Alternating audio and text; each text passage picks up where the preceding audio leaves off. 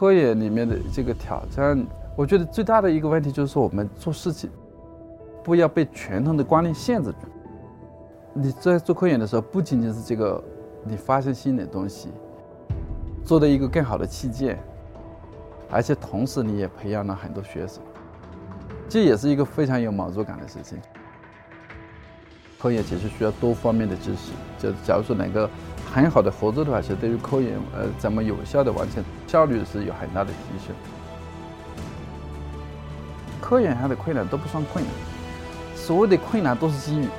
困难越大的时候，有可能是越大的机遇。困难是一个很自然的状态，因为我们每天都是挑战新的东西。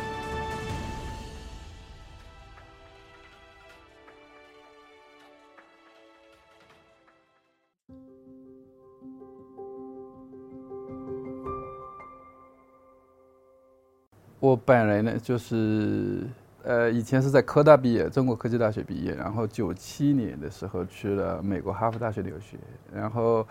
呃，大概是五年之后拿到 PhD，拿 PhD 之后，然后我们在那个时候其实基于我做博士的时候一些研究成果，呃，我们成立了一个初创公司，呃，我在初创公司工大概工作了六年之后，要重重新回到学术界去 UCLA。呃呃，工作，然后应该说二十多年来一直从事的领域主要是纳米材料的领域。主要是我们知道，就是这个纳米材料啊，就是说我们把这个材料的尺寸，呃，普通材料尺寸变得越来越小的时候，它会呃产生一些新的这个性能，呃，然后根据它不同的呃呃尺寸大小啊、形貌啊。都有可能对它的光电性能，或者说是呃催化性能，或者是其他的一些力学、磁学性能，都有可能产生一些根本性的变化。所以说，我们是就是希望通过对于这些纳米尺度上一些材料的呃结构的调控来控制这些性能，然后呃再进一步的研究这些性能，然后最终希望能够把这些性能再精进的，就是把它应用起来，来给对我们的这个呃日常生活的一些各种呃。呃，继续产生一些积极的，呃，意义。学校呃呃比较自由，相对来说比较自由。就是说，你你想到一个新的这想法，你上午想到，下午就可以去实验室做，对吧？在公司的话，都要经过一套的流程，你必须得经过讨论，这个对于整个公司的发展前景，这个前景就就是说，对于这个产业上有没有直接的影响。这个学术的呃角度来讲，我们只要是觉得这个是在学术上有意义，不是说对这个产业上马上要发生影响，有可能这个影响有可能是五年，有可能十年，甚至甚至十五年之后的事情。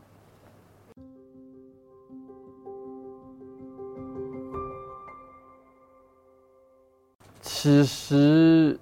我们做的研究有可能是比较偏基础一点，就是说这个应用方向有可能。有可能是五年、十年之后的，但是我们就是说研究一些现在研究的比较多的一点，嗯，就是说有可能，呃，嗯，是一些新型的纳米材料。我们呃知道，呃，大家有可能听说过石墨烯，对吧？呃，像类似于石墨烯这种所谓的二维材料，我们研究这种二维材料的它本身的一些就呃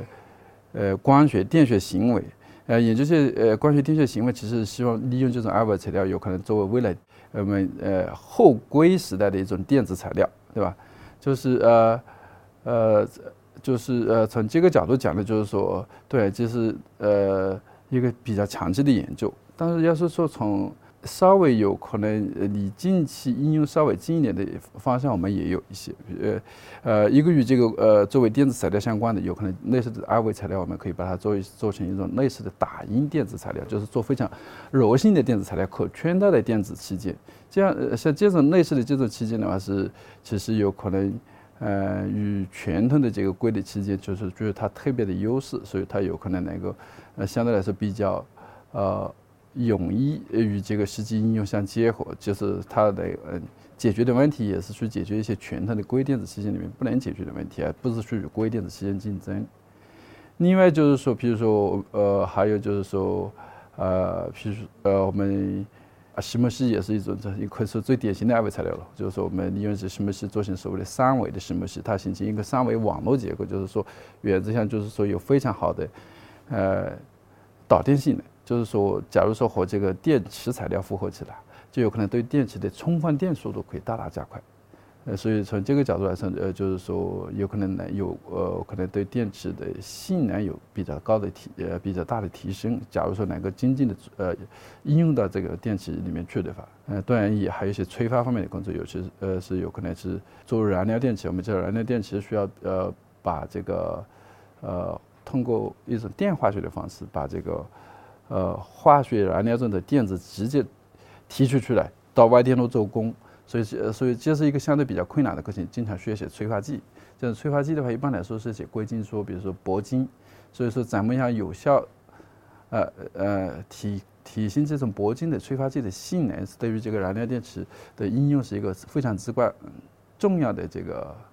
呃挑战。所以说，呃，在这方面呢，我们也是通过一些纳米材料的调控，呃，能够把现有的呃燃料呃电池催化剂可以有可能大大的提升。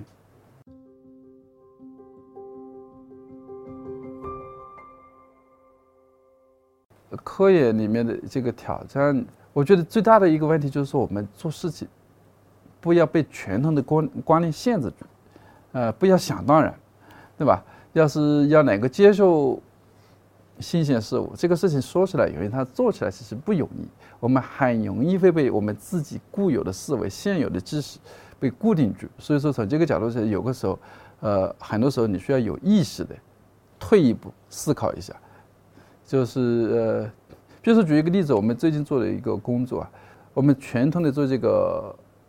呃，比如说我们做一个半导体器件的时候啊，需要做金属电极。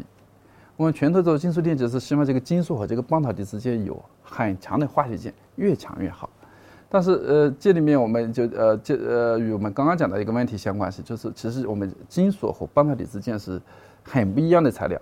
它有很强的化学键的时候，它的化学键结构很不一样。那那那个化学键的话，是是一个非常无序的一种状态。我们可以想象一种非常无序的状态，对电子从那个金属到半导体的输运会有很大的散射作用。呃，所以说从这个角度来讲的话，其实，呃，对于这个金属和半导体之间的这个呃这种接触的话，其实有很大的负面的影响。其实，但是其实呃，我们最近做的工作其实可以说是反其道而行之，就是说基本上把这这种金属和和半导体，尤其是二维半导体，直接通过类似这种一个简单的这种像手机贴膜一样，把两两层材料贴在一块，它们中间是没有任何化学键，它保持了两个材料的本身的结构。这样的话，哪个保持呃对材料的本身没有产生破坏作用，哪个使这个它的这个呃之间的这个界面的达到一个理想的状态，在恰当的情况就可以很好的这个导电性能。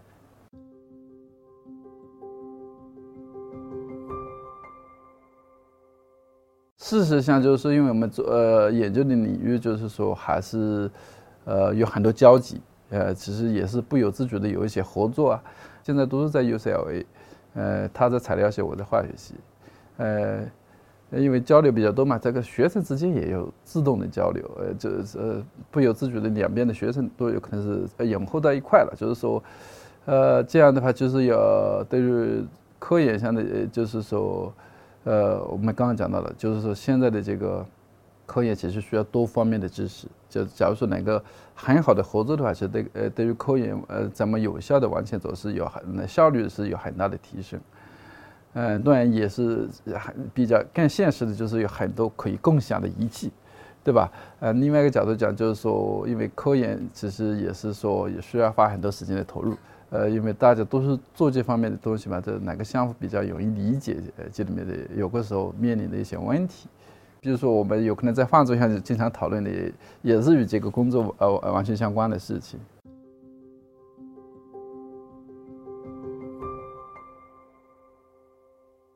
我想这个吸引力的话，与刚刚讲到的这个创新之美啊，是很相关的，对吧？你做哪个让自己也很满很有满足感的事情，那肯定是你是不由自主的，呃，很主动的去做这个事情。就是说，至于这个至于困难的话，其实在科研上，困难是一个很自然的状态。就是说，因为我们每每天都是挑战新的东西，所以说从这个角度来讲，其实这科研上的困难都不算困难，所谓的困难都是机遇。困难越大的时候，有可能是越大的机遇，对吧？呃，所以说从这个角度来说，所有科研上的困难都不是困难。从另外角度来讲，就是说，呃，你在做科研的时候，不仅仅是这个你发现新的东西，呃呃做的一个更好的器件，而且同时你也培养了很多学生。你看到这也是一个非常非常有满足感的事情，就是你看到你学生不断的成长，从刚刚进呃做研究生到呃有可能知道的非常之少，到毕业的时候他有可能对一个领域变成一个领域的专家，有可能在毕业几年之后你都不敢相信这是你的学生了，对吧？确实是一个呃让你感觉到是一个非常有满足满足感的过程，而且这个过程其实相对来说是完全可以预测的，只要你投入精力够进去的话，学生一般都是会成长的。